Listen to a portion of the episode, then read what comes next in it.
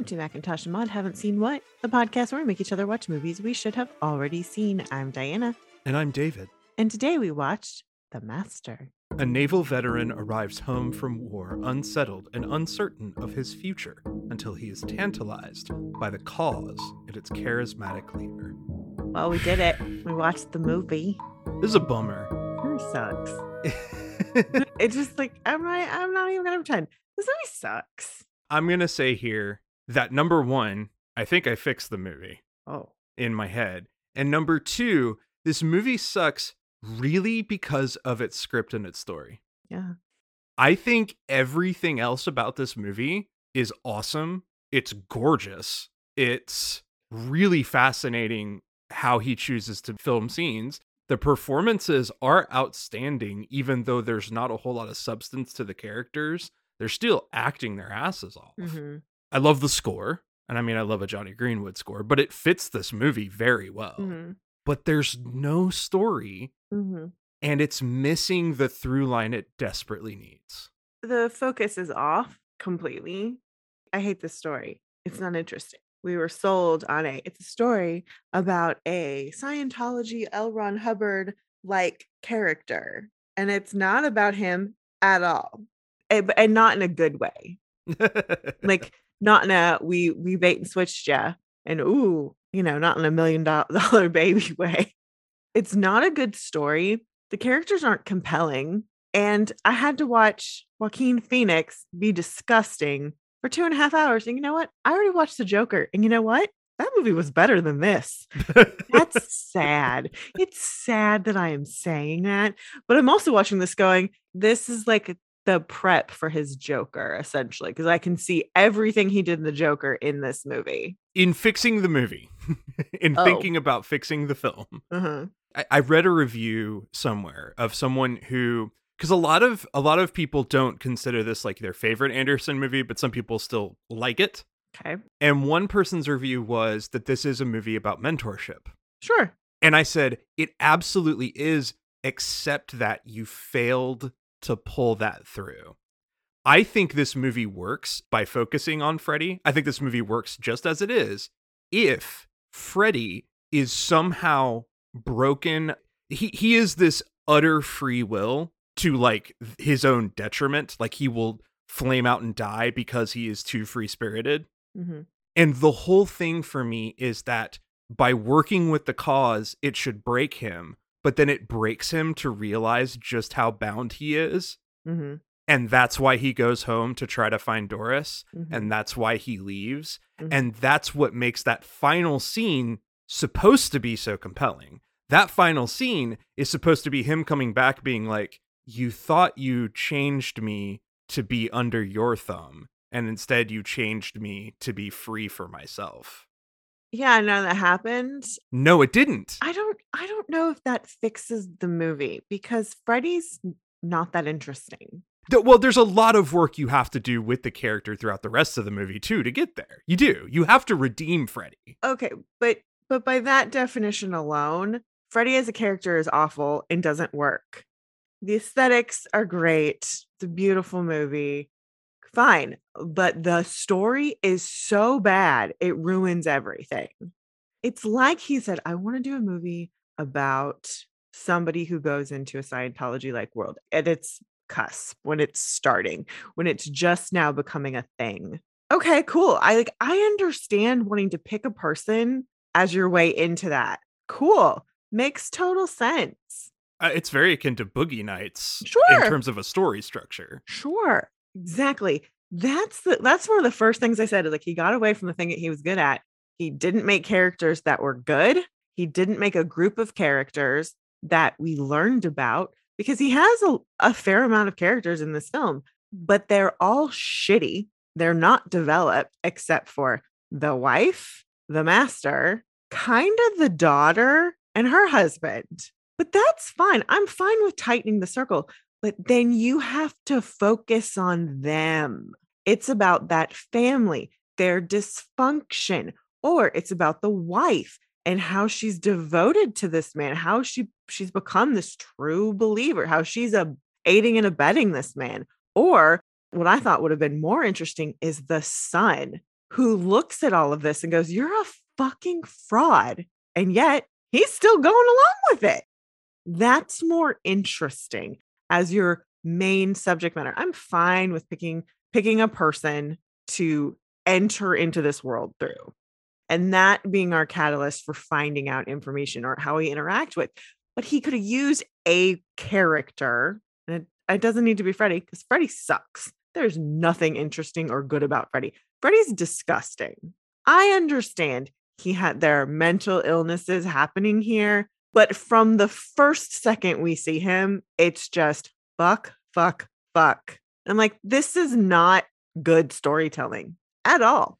You can have a hypersexual, sexually addicted character that doesn't make me feel gross from the first second I see them because that's what they did.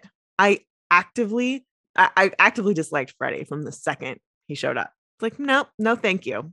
I don't hate Freddy on paper. On screen, I hate him. On paper, I probably don't hate him. Exactly. On paper, I probably don't hate him, but everything they put on screen, disgusting. I, I think there's I, there's one of two ways you can take Freddy to make it work as a character is either you know redeeming him somehow Mhm. and then having that be the catalyst to the end or you have him and he did this I haven't seen it but you know just knowing off the premise he did this with Joaquin in Inherent Vice where he makes this ridiculously out of touch character with reality that floats through all this wildness and that's what Freddy very easily could have been was this agent of chaos in what had become this rigid structure and destroy all of it. yeah, which I thought was what was going to happen when he showed up on that boat. I, I think honestly, it's that there there's some clues here in the trivia. There's not a lot of trivia about this movie, Mhm. but there's some clues that tell me that they just really didn't make a decision one way or the other. And that's the problem. Here's the thing there's no level of nuance. There's no ability for me to go, he's clearly like really interested in sex, but like maybe it's just it preoccupies his mind. But no, this man is actively doing things, sexual things without any regard to what's happening around him. That is his pursuit, or his pursuit is to make concoctions. Because it's not strictly alcohol, but like to make things to alter his state of mind. Well, you know the other thing with this movie is there's a little bit of Kubrick rule because there's a whole bunch of context you can like dig into and infer from the World War II and the Scientology of it all, Yes. but you have to you have to know the Scientology of it all. that's another big problem. This movie tries to tell its story exclusively visually in a lot of ways, and that's a problem. Yeah. If you're new to this podcast, uh, I invented the Kubrick rule, which states that if you have to have context to understand the film, to appreciate it, to like it, your movie sucks. If you have to write a research paper in order to understand how the movie works, that's not a good movie. And this movie 100% suffers from that issue in regards to the Scientology ness of it. We are long-standing critics of Scientology. I am fascinated by Scientology in that I think the whole concept is fascinating and also insane.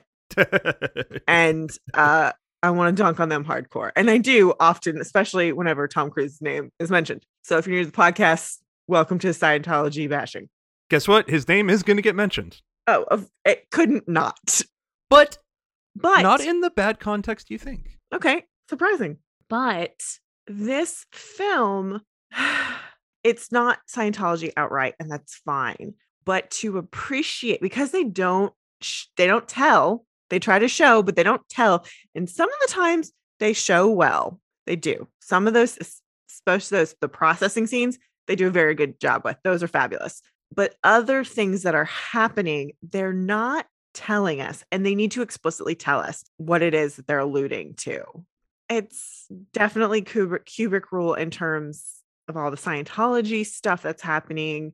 A little bit on the World War II because I didn't really understand what was happening with the warheads and the drinking it. Like I figured it out later, but I was just like, Again, this requires context, but that in the Pacific Theater specifically, you had a group of very young men mhm. thrown on a beach and isolated without any outlet. And so there were so many men who came back damaged because of that. And like that's that's the theory it's working under. But Mhm. again, did you tell anybody that? You implied it visually. And Yeah. that doesn't give us anything to go on. It just does, it doesn't give us enough to go on. No. Like I think had we built that in, had we really gotten that context, now Freddy makes a lot more sense. And then you also have to do the work of defining that character. You have to keep that going through the whole thing. And none of that and they there. did none of that. They just sho- showed up and like, this guy sucks. He's fucked up by a lot. Oh, he kind of killed a guy, and now he's on the run. It's a Kubrick rule movie. It's bad. It's it's truly bad, and it's so sad because when when we see that shot of the boat where you can tell that it's Philip Seymour Hoffman just standing there on the lower deck, I was like, there he is. There he is. I was so excited to see him. One, because it's Philip Seymour fucking Hoffman. I Yeah. goddamn love that man. I'm sad he's gone. And I knew what he was going to bring to this movie. I just knew it. And he did. He did not disappoint at all. And so it's like, oh, he's there. I get to see him. I'm so excited. And it's like, what a bummer of a movie. Because this movie should have been about him and it's not. It sucks. It sucks. For me, it's more about the disappointment of what could be because I see where they could have gone with this. It's for me. I'm I I understand you could hate it from my perspective. I'm making a grouchy face for this audio medium. but from my perspective, I went, there's a way you could have pulled this off with the story you were trying to tell. Because what P.T. Anderson likes to do is take something and use it as the background. And so I'm totally cool with that. And I love the idea of Freddy being the the thing that stirs the pot to destroy it. But that's what it had to be. Well, and see, that is what it could have been so easily because that family is very interesting. Because he's got this daughter and then this new wife who's got a new baby and she's pregnant with another baby and she's getting married. And that older daughter who just got married, she wants to sleep with Freddie, clearly. And then there's the uh, there's the son who thinks dad's a fraud, who knows dad to be a fraud. And Freddie could have interacted with all these people and stewed more chaos. And it could have been so fascinating and interesting. It could have been amazing. And it was nothing. It was nothing. He makes good movies. This is not one of This them. was not one of them. Yep.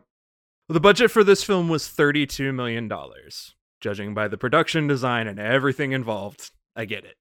It grossed $28,260,000. It did not do well. Because it's, sh- it's shit. It did not deserve to make his its money back. Uh-uh, I ain't mad about it. Mm-mm, you deserve that. It didn't get the kind of praise. Um, Because it's horrible. I'll blow this right off the top. This movie got three acting nominations at the Oscars, but no Best Picture and no design. and and after seeing it because it, it's one of those things you ask well it's a pt anderson movie how not? And i was like oh no i get it. It sucks. i get it. It's not a good movie on a whole. The acting is spectacular and i Acting is will include joaquin phoenix in that because i think he's really good. Same. but the movie's not. And the the academy did the right thing there all right we're not pro the writing No.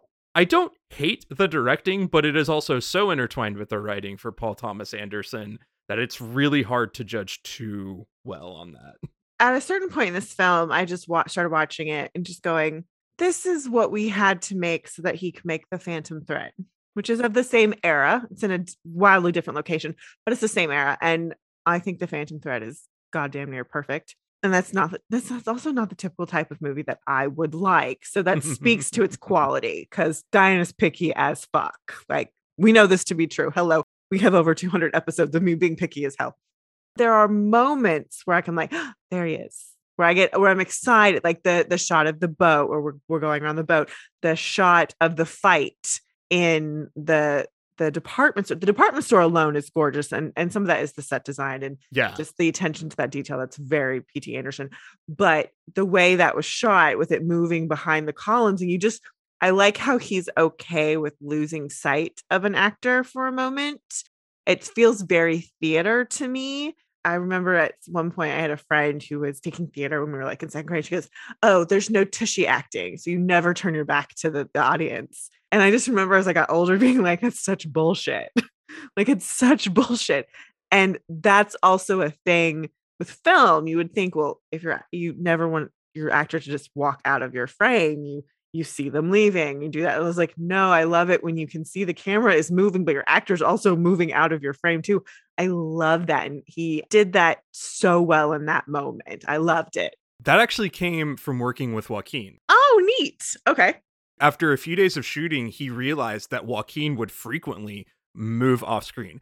Joaquin is known for being pretty method and getting Yeah. very intense in scenes. We know this about him. He does it Mhm. in a lot of different things. He's an intense guy, to say the least. He's he's got the background for that. I'm not gonna shit on him for it. No. But he would frequently move out of frame in Okay. scenes. And so after a few days of shooting, Anderson got his lighting crew to be like, we can't just light one area of this of where we are. You need to light everything around because if I need to move the camera, I'm going to move the camera. Oh, I love that. So he adapted to the way Joaquin was acting. And because of that energy, he was able to keep the camera moving, which, yeah. But I'll tell you, that points to something else about this movie. hmm There's some improv going on. It doesn't surprise me that that is happening with what I see on screen, but it surprises me that P.T. Anderson would allow that. He's allowed improv before. Like, he is a meticulous guy. Mhm. In the past, he's been very good about limiting the improv to scenes where it really makes an impact. Like in this movie, improving the processing scenes makes a lot of sense because in many ways those are just acting exercises that they're Mhm. doing. They're they're building on that with a bunch of character development, but they're doing Meisner exercises. they're staring at each other, repeating the same lines over and over until a reaction spontaneously occurs. The problem is is it feels like he lets that stray into how the script moved forward Mhm. there's no indication that that's what happened, but that's how it feels. And because of that, again, there was no definitive choice one way or the other on how these characters were going to be. It just feels like a mess. And it was like, well, we just watched these not great people do not great things for two hours instead of having some sort of actual resolution. It doesn't come together. And I've I feel like that's because they had these actors dive into that too deeply. Yeah, it's yeah, it just too much of it comes back to the writing. You just we needed to have some big resolution from one of these characters. You know, the daughter leaving her husband because she's wanting to sleep around, the son reporting his dad or leaving his dad. Just something. and there's there's so much uh, we're going to talk about it in the trivia there's so much that ties into the actual church of scientology and there's so much history that doesn't get talked about here that he could have pulled from lightly Yeah. but he could have pulled from. he could have used to put into this story and again he he doesn't want it to be scientology because that's not the point he wants to make with this movie and that's fine. And I, I do like the critique that it's really about the mentorship. And it is, but it's really about the manipulation of that relationship. absolutely where I think that's the misstep of not focusing on that family. Again, it's really good with the family story is that here we have a family setup, but that family is also the business. The family is very much in the business and the actual business itself. Each one of those people in the family is a part of selling what they have to offer, and they are a product of what they offer. So those dynamics are so intertwined. And that reminds me so much of the Boogie Nights family dynamics.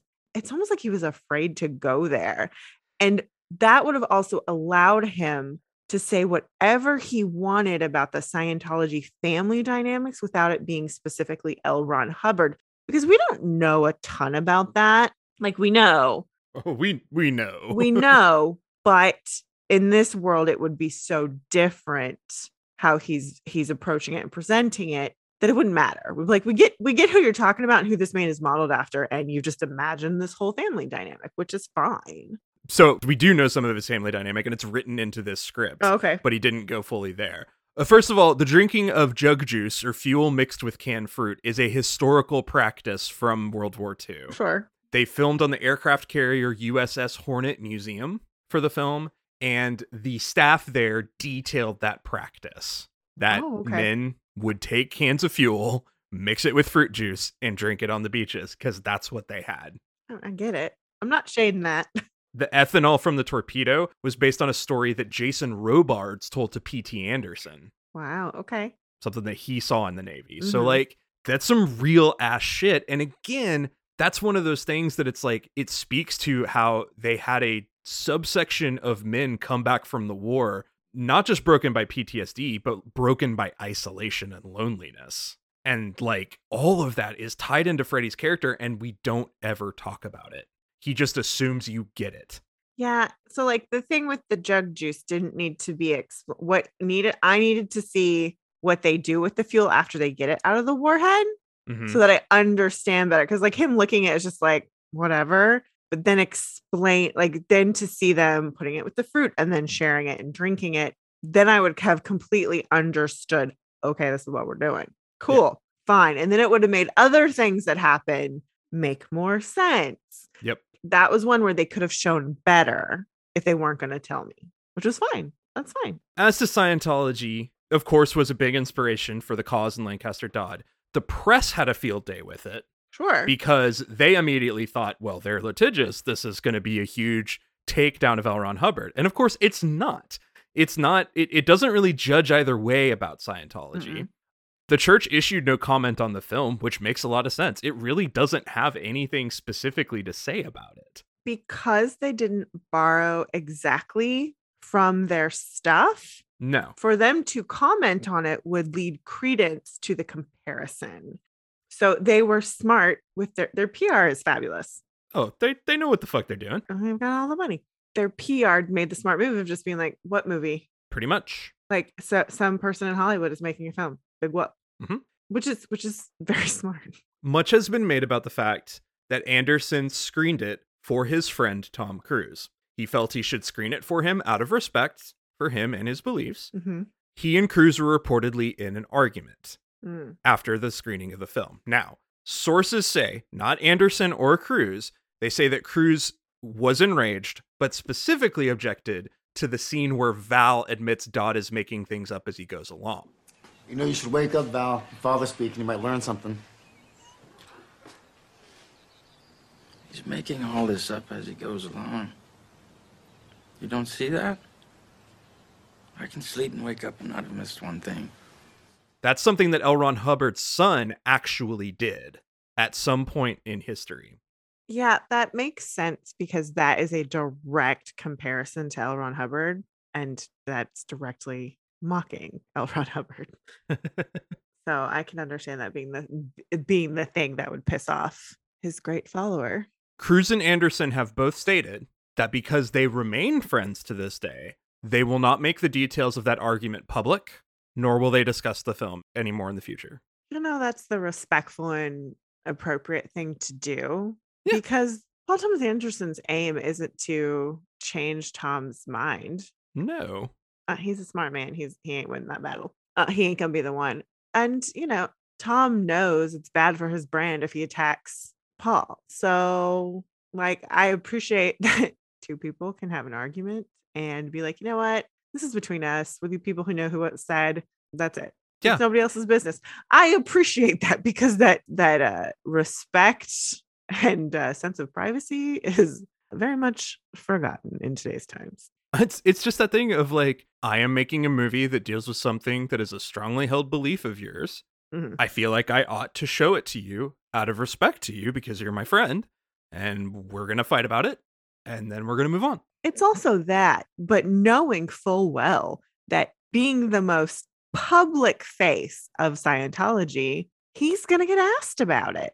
Of course he is. It's going to be in his face, especially if they're remaining friends, being a previous collaborator, him being the reason he has an Oscar nomination. Yeah, they're going to ask you about it. So it is in your best interest for you to see this film so you can speak about it with at least that knowledge, whether he's going to talk about it nicely or or badly or give a no comment. You know, that is fair.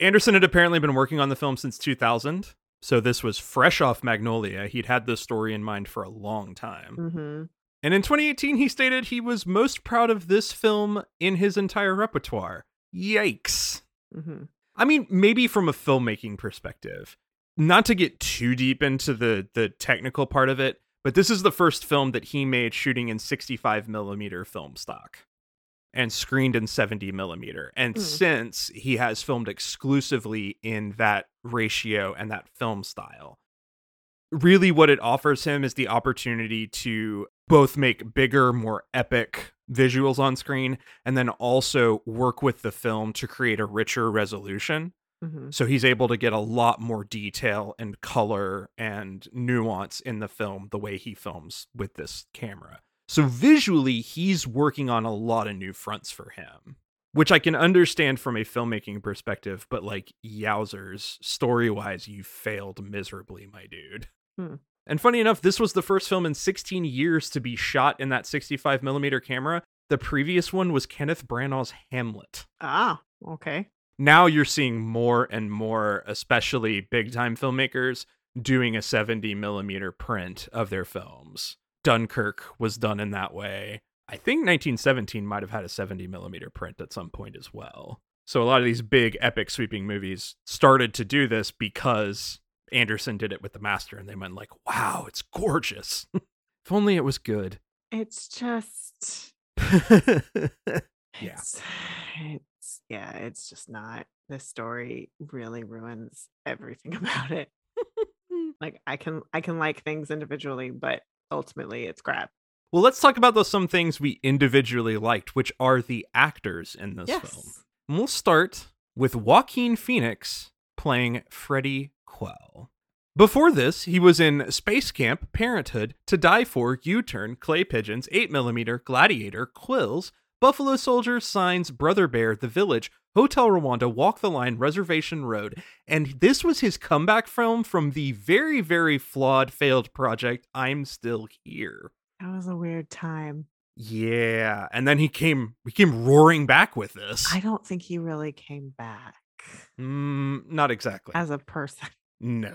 As an actor, though, he did pretty well because after this, he did Her, Inherent Vice, You Were Never Really Here, Don't Worry, He Won't Get Far on Foot, Mary Magdalene, The Sisters Brothers, and Joker. And upcoming, he will be in Ari Aster's new film, Disappointment Boulevard. He will be playing Napoleon, directed by Ridley Scott in a film called Kit Bag, and Joker 2.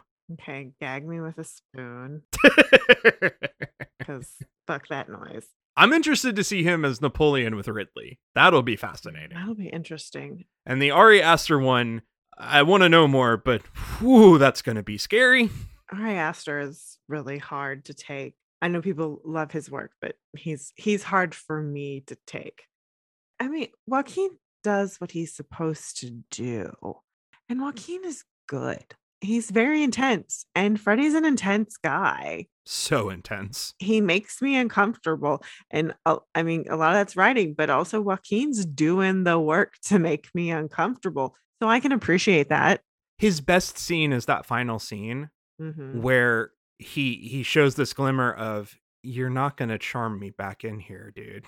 but it doesn't pay off because it's like you you clearly understand this about the character, but the script doesn't. And it's Mhm. so frustrating. But see, I see that scene as I don't believe you, but I need you to believe me so that you'll take me back in. Yeah. Like, I need to be here for my functionality, but I'm not a true believer. I'm here for me, not to service your mission. That's Yeah. that's how that scene reads for me. I don't know where he's his best in this film because so much of what he does is pretty despicable. Maybe in the processing scene. I I was about to say I think the scenes where it's just Lancaster and Freddie being intense at each other or trying to be casual with each other because it's just it's it's a tennis match between them. Starting now, you're not to blink. If you blink, we go back to the start. Infringement. You blinked. Starting now, you are not to blink. If you blink, we go back to the start. Do you often think about how inconsequential you are? No. Do you believe that God will save you from your own ridiculousness? No. Have you ever had intercourse with someone inside your family? Yes. Have you ever had intercourse with someone inside your family? Yes. Who? My auntie. Have you killed anyone? No. Maybe. Not me. Have you killed anyone? No. How many times did you have intercourse with your aunt? Three times. Where's your aunt now? I don't know. Would you like to have intercourse with her again? No. Do you regret this? No. Where's your mother? I don't know, Moody. Infringement. Ah! Back to the start. Okay. And they're both so good. And that's that's what's entertaining. Yeah. That's what's fun to see, both as just like two very talented actors doing what they're good at. Even Yeah. if I don't like the subject matter, I like seeing them perform well. That's where it's the most interesting for me. That's true. And again, us having wi- those wildly different opinions of that scene Mhm. speak to how convoluted the writing is. Well, I mean, we've we've had wildly different takes on things before, but but again, the writing is so uneven and it's off, and it doesn't it, it doesn't have a clear path. You know, we've loved films that don't have a clear path. Hello, we're, our other Anderson doesn't always have a very clear path, but it's the journey is the whole point. This didn't even have enough of a journey to follow along. It wasn't, and the journey wasn't fun or interesting or compelling. So there you go. To achieve the effect of talking out of one side of his mouth, which is actually really amazing symbolism thinking about it. But Mhm. anyway, Joaquin had his dentist attach metal plates with rubber bands to hold his mouth shut on Oh. one side. The bands weren't strong enough to hold his mouth shut, though, so they wound up removing them. But because the plates had screw little screws that jutted out just slightly and Mhm. cut the inside of his cheek, that was enough of a physical reminder to allow him to maintain that mouth position as he filmed. That's cool. Yeah, method, a little weird, but interesting way that he found that. I don't take that as being super method. That's just being like, I'm wanting to achieve this thing. hmm It's going to be easier for me with, you know, it's like wearing, you know, that's just like a dental prosthetic, like, you know, Yep. uh, Rami Malek in Bohemian Rhapsody. He wore dentures. That's fine. Like, I, I I look at it the same way. This is something that you're using to aid in your performance. Yep. Who could have been better? Jeremy Renner was the original choice for this role before financing fell through the first time. Ooh, huh. You know, I have issues with Jeremy Renner. He needs to be in timeout. in my opinion. Ooh, mm, severe timeout. severe timeout for me. I would love to see Jeremy Renner do this type of role Yeah. because Joaquin brought this physicality to it, and I would love to see Jeremy Renner do something like that. That's fair because he he so often gets cast because of the presence he already has. Yes, I would like him to have to do this very physical character. Yeah. It may not necessarily be on the page. Joaquin definitely brought that to it, but I would love to see Jeremy do his version of that.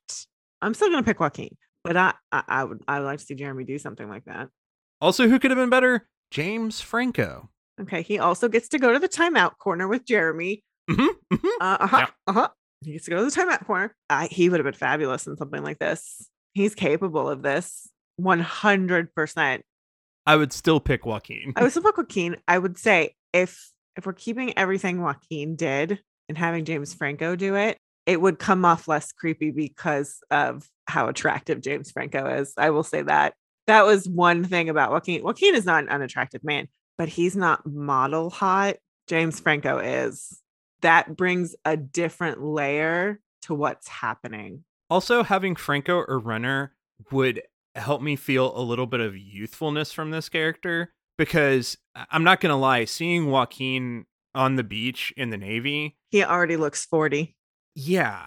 And I know he like hard life and whatever, but like that even still feels like he enlisted at like 27. Yeah. And I'm going, I really need a character who enlisted really young at a time when, you know, his whole social life was still forming Mhm. and then the war just obliterated it. And that's why he is the way he is now. Somewhere where the war took all of his youth.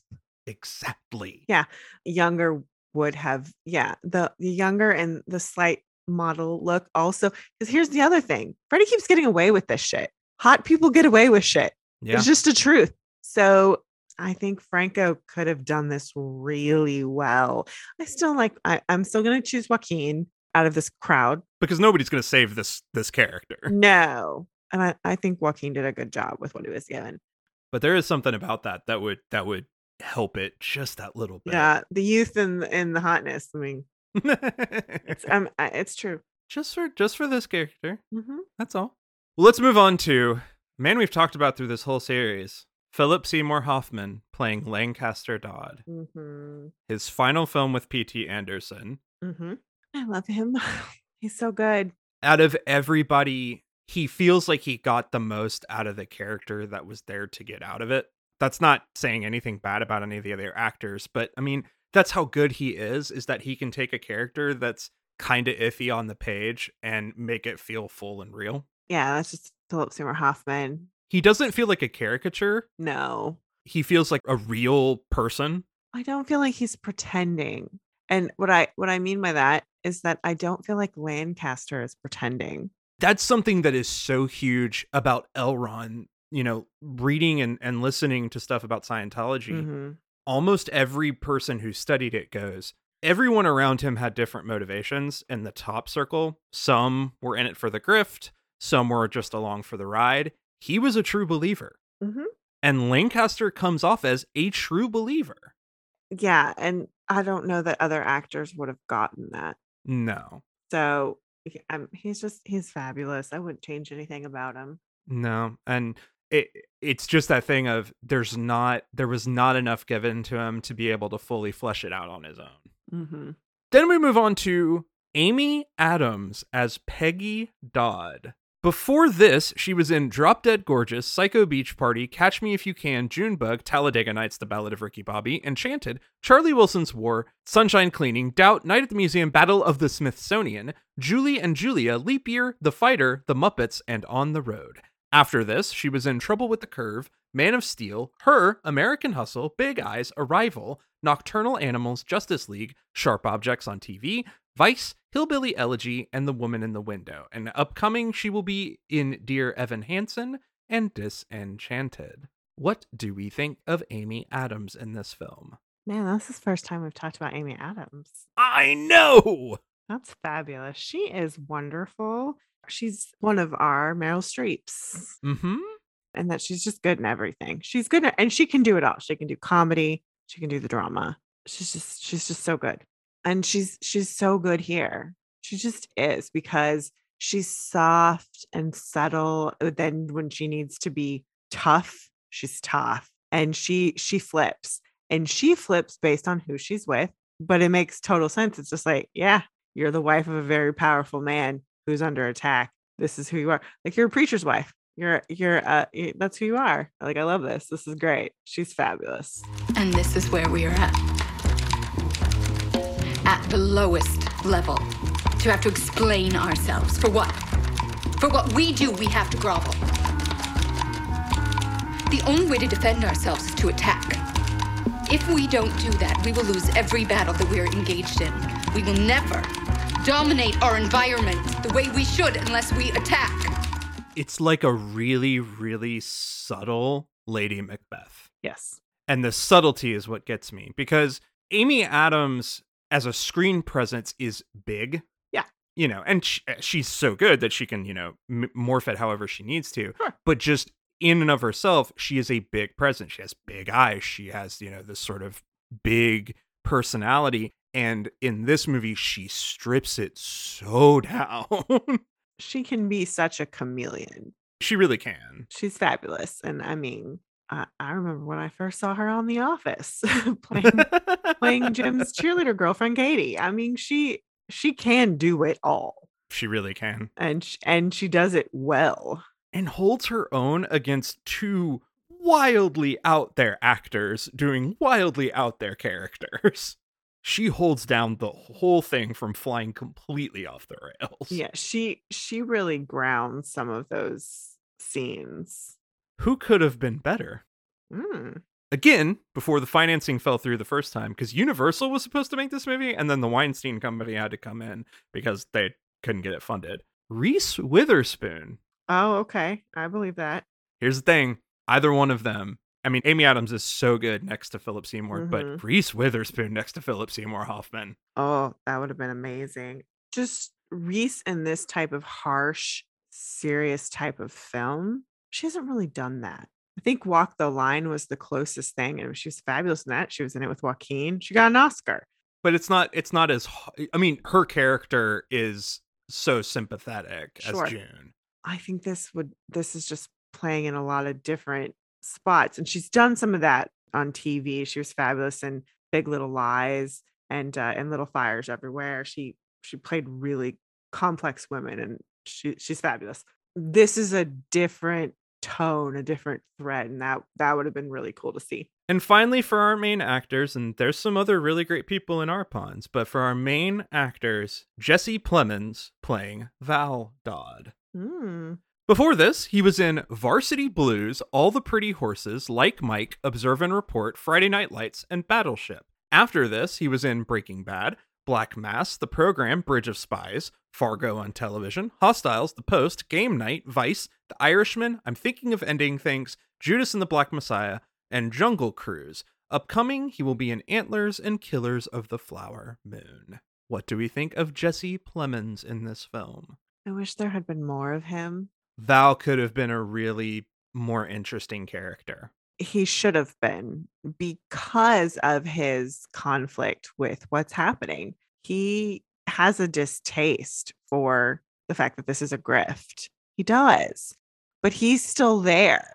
That is so interesting. I mean, we all know people who have stayed at jobs that they know aren't good or right because they just they don't they don't know what else to do with them for, for whatever reason. There's a there's a variety of reasons to do that. But what's his? What's the reason you're going to give us? Or or even if you want to leave it vague, have Freddie poke around at this guy.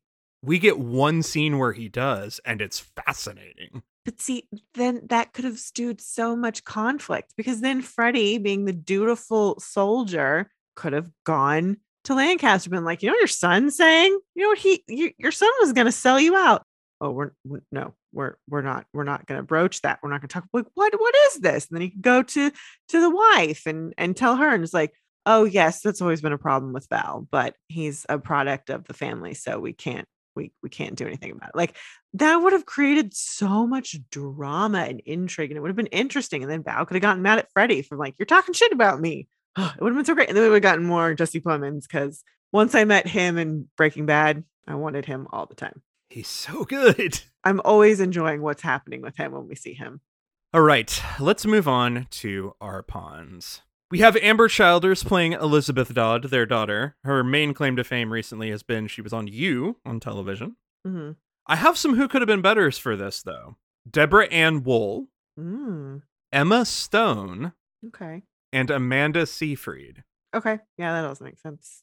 We have W. Earl Brown as the fighting businessman. You would, of course, know him as Dan Dority from Deadwood and was also on True Detective. Hmm. Rami Malek playing Clark in a What the hell is Rami Malek doing here movie? Ah, man, this Because he's that good. That's why he's there. Let's be real. he has the chops, and Yeah. P.T. Anderson noticed that this is just one of his baby roles before Mr. Robot exploded him. And holds his own against Joaquin. He does. It's those eyes. he is so good at being able to not break character despite everything getting thrown at him. That's like one of his superpowers. He's very good at letting the face meat hang. hmm And he has those very big eyes that become very intense when you let the face meat hang. And he can do it. And he uses it effectively. I don't think it's something he does too much. No, no, no, no. But yeah, he can do it. And it's it's great, especially when you've got Joaquin against him. So yeah. And in this movie, it's literally just your job is to never show emotion. Yeah. You have to be a robot, dude. Jillian Bell playing Susan Gregory. She was cast because Paul Thomas Anderson liked her so much on Workaholics. I love that.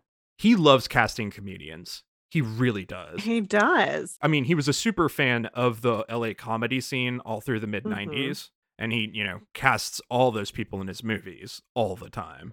hmm We have Kevin J. Walsh playing Cliff Boyd. This is the producer of a lot of movies like The Way Way Back, Thoroughbreds, and he's going to be doing Death on the Nile, The Last Duel, and House of Gucci. hmm Lena Endre playing Mrs. Solstad. She is a Swedish actress, which she's doing a very good Massachusetts mom. Yeah. But she was in the Swedish Dragon Tattoo films and was in Kingsman Golden Circle. We have Madisen Beaty playing Doris Solstad. She was one of the uh, killers in Once Upon a Time in Hollywood. She also played a similar role in Aquarius. Okay. Kevin J. O'Connor playing Bill William. He was Sammy in Steel Magnolias. We just talked about him. Yep. Patty McCormack playing Mildred Drummond at the party. She is the original bad seed. Oh, okay. and played Pat Nixon in Frost Nixon. Hmm. Okay. We have Laura Dern playing Helen Sullivan. She is Laura fucking Dern. Yeah, we've talked about her before. We have Fiona Dourif as one of the dancers in the revelry scene, the naked dancers. She is the daughter of Brad Dourif, who we've talked about in our Chucky series and also One Flew Over the Cuckoo's Nest. Oh, okay. And then finally, I'm not sure exactly where they are, but as part of a band in one scene, we have Eben Schletter, who was the composer for Mr. Show and SpongeBob and the house pianist for the Largo Club, and singing Melora Walters Oh, yeah. because it's one of his regulars. Yep. And that is it for our, our pawns. So we move on to trivia. Not a lot here. They premiered the movie in a surprise 70 millimeter screening a month before it premiered at the Venice Film Festival. Mm-hmm. After a screening of The Shining in LA, the attendees were told that there would be a surprise screening after the movie. They had no idea it was going to be The Master. Oh, okay. So that's kind of cool. When Freddy breaks the toilet in the jail cell, that was completely improvised. The building was considered historical, so the toilet was also historical. Joaquin had no intention of breaking the toilet. He didn't think that was possible with that toilet. He thought if he kicked it, it would be fine. And as soon as he kicked it, it just blew up. So then he just went with it. Yeah, I remember. He, I remember like an NPR interview where they talked about this when the movie came out. When I was watching, it's like, oh yeah, I think that was an accident when they did that. I mean, that's the magic of Joaquin is he can roll with that, but I'm sure the producers are like, "Oh no. We're going to have to pay a bunch of money now." Mhm. The Rorschach cards in the hospital are the actual Rorschach ink blots, but the psychologist skips from card 1 to card 4, which violates the specific rules of the Rorschach test. Not sure if that was intentional or not. Hmm. And the Alethea is actually the USS Potomac, originally built as a Coast Guard cutter and then commissioned as a Navy vessel, which also happened to be FDR's presidential yacht until his death in 1945. It's since been restored. It's open for viewing and public use in Oakland, California. Hmm, okay. Now we move on to the awards. So, as we talked about, this did receive only acting nominations. Joaquin Phoenix was nominated for Best Actor. hmm He lost to previously discussed performance of Daniel Day Lewis in Lincoln. Mm. Best Supporting Actor, Philip Seymour Hoffman. He lost to Christoph Waltz for Django Unchained. Yep. Yeah. Yeah. So I'm I'm not even mad about that because that Christoph Waltz, hands down, that performance is fucking amazing. And Daniel Day Lewis's Lincoln is so incredibly good and crafted, despite that movie being a big circle jerk. Like, It, it just it, it's a more cohesive performance. it is. That's not taking away from what Joaquin does, but because No. he has so little to work with, Daniel Day Lewis has a character arc. his character goes on a journey and he gets to show a range and it's more interesting and it's more fascinating watching him do that than it was to watch Joaquin to do this. I mean it's it's true. Like and it's not to shit on Joaquin. The nomination is deserved, but he does not deserve to win. No, fair. We've, Not we've for had that this. conversation a lot. And I I wasn't mad about Daniel Day Lewis winning for Lincoln. That was before we saw the movie. We're just like, I've seen the trailer. He gets it. Yeah, That's good enough. Fuck. That's enough of a reel for me. Thanks. and Best Supporting Actress, Amy Adams. Mhm. She lost to Anne Hathaway for Les Miserables. Yeah, that's fine. I mean, here's the thing, and this is both to Amy Adams' credit, but also to her detriment. She's great in everything. So when she gets nominated, I mean, she's the new Meryl. She's almost like a, a, a category filler. What was Amy in? Oh, just nominate her because we need one more. We need one more person. you know, she because because you just almost take for granted that she's so good. It is is her good better than what is blowing some someone else blowing so- everyone out of the water. And I feel like that's what Anne Hathaway did. yeah. I mean, It's the movie. At the end of the day, it's this movie. the movie helps. If you are good in a great movie, it really does help you in terms of those awards. Yeah.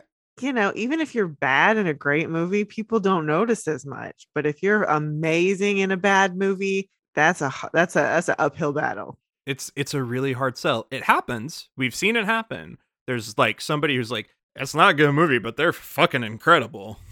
hmm and they earn it. But it makes a whole lot of difference if the movie that you're in also has a huge impact. Mhm. And this one just doesn't. And that leads us right into ratings. Oh, oh, we're we're here already. Wow. We are okay. here already. I was I wasn't expecting that. Okay. How many glasses of jug juice are we going to give this movie? You know, I'm gonna give it one and a half jug juices. Mm. That's harsh but fair. Harsh but fair. It's it's beautiful and the performances are are fabulous, but the writing is so bad it's to the detriment of everything else. It makes it really hard to like anything else. And I am looking for things to like, which I shouldn't have to do. Um, so it's a one it's a one and a half for me. I'm going to go just a little bit higher to a two because, in my mind, and I said this, you know, I do see the promise of where this story could have led. hmm I think he just got so wrapped up in the visual storytelling part of it that he missed the story thread that he Mhm. normally puts in his movies. We talked about, you know, even Magnolia, which was a movie that we still felt like was had lots of problems. He still threaded some storylines really well. Hmm. He was just trying to tell too many. But in this case, there's just nothing. And while I see where there the different branches that you could have gone to make this compelling, he ultimately chose none of them and tried to just do it with what he had on on film and on screen. hmm And it just does not work. No. And it just wastes all of this other amazing stuff. It is gorgeous. It is a feast. If you love Paul Thomas Anderson, you should watch it, I think, but just don't go in expecting one of his best because it's really just falls flat in the end of the day. Hmm. Well, that's it. A bummer. But let's end, hopefully, on a high. We're going to go travel through time at a hotel, a very famous hotel, Hmm. the Grand Budapest Hotel. Ooh. I've heard that this is maybe the most epic of all of Wes Anderson's epic stories. Mhm. I'm so excited. There are many people who consider this his masterpiece. This is the one that I was most excited to watch of the Wes Andersons. Mhm. So I'm excited we're finally here. I it's just I'm ready. Uh, it's it's so exciting to finally get to watch this one. And hopefully we'll have some, you know, actual laughs this time Mhm. instead of this. But before we go, we need to talk about some new movies.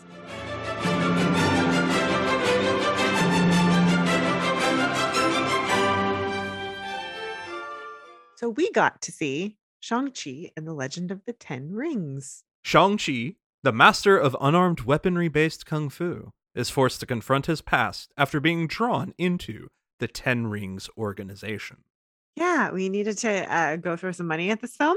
So we did. and it was really fun. I I was expecting it to be fun. I wasn't expecting a lot because it's an origin film, but it was so fun. It was so good. I just really enjoyed it. I liked all the imagery.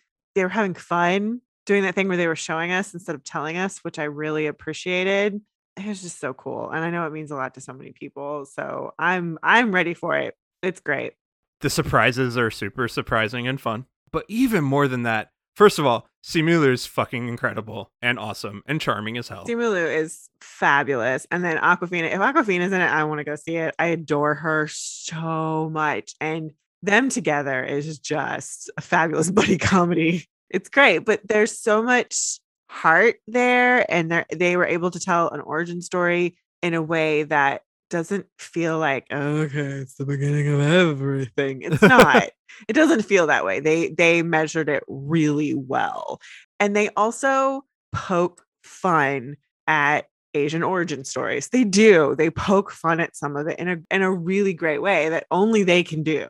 Michelle Yeoh and Tony Leung Oh are God. just which we fawned over so much we fawned over Michelle Yeoh, and the fun part is Tony Leung, who we've talked about once on this show for In the Mood for Love, but is just one of those great underrated Hong Kong Mhm. actors. And to see him take on this this role and this villain role, we see the complicated villain so often, especially in Marvel, hmm but never with this much heart. this character has so many layers to it and you understand them all and they they just do such a great job and yeah like david said there are surprises i looked up nothing about the movie i looked up nothing about this character um, in the Marvel universe because I just wanted to let them tell me. I wanted to let them tell me who is this character going to be in y'all's universe, and it was so fun. It was so fun, and I can't wait to go investigate more about like, oh, I want to know who this person is in this comic line or this because I love to do that once we get a new a new character. And I think what's so great too is like not only is it so fun and so good, but the other thing is this is just the first step for this character. He's going to be so awesome. They have stacked the deck so well for him. Like he's going to be so awesome as part of the rest of the Marvel universe and then in his own ongoing story. It's to be so much fun. Like our eventual next whatever that the next 20 movies from now Endgame is, he's gonna be great in that. It's gonna be so cool. I'm here for all of Uh, this. Yes. I'm excited Yes! for the next group of superheroes that get to get all intertwined and play together and have this fantastical epic battle because we already had the ones that everyone was super familiar with. And so now I like that, okay, they're done. They've had their time. Now we're going to have this new generation that is filled with some familiar faces, but also all these other people that didn't get to be in the first at bat. I love it. I'm so excited for it. Just wait for Katie and Jimmy Woo and Darcy Lewis to meet each other. Oh God. Yeah, the non-super sidekicks in in this phase four of Marvel have really taken such a leap into just being like, you're amazing. Like, no, no, this is my moment to be the shit. Um, while still servicing the story. Uh Marvel's doing great. Uh, I know they haven't always been perfect. There's still some problematic shit because they're owned by Disney, but I feel like, like it looks like they're moving in the right direction, and this movie is fabulous. So fabulous. Go see it. I can't wait to own it. Yep. So until next time, Have a good movie.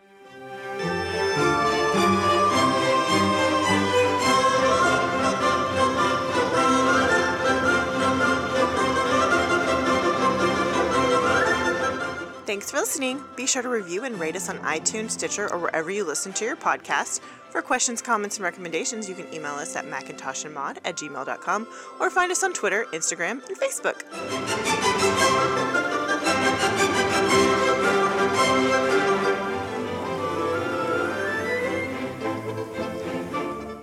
Hold on. I gotta go find the IMDb. Yep. It's been so long. Movies? Current movies? We saw a movie in a move in a place that you can see movies. Suddenly, I'm Jerry Seinfeld. What's the big deal with this? All right.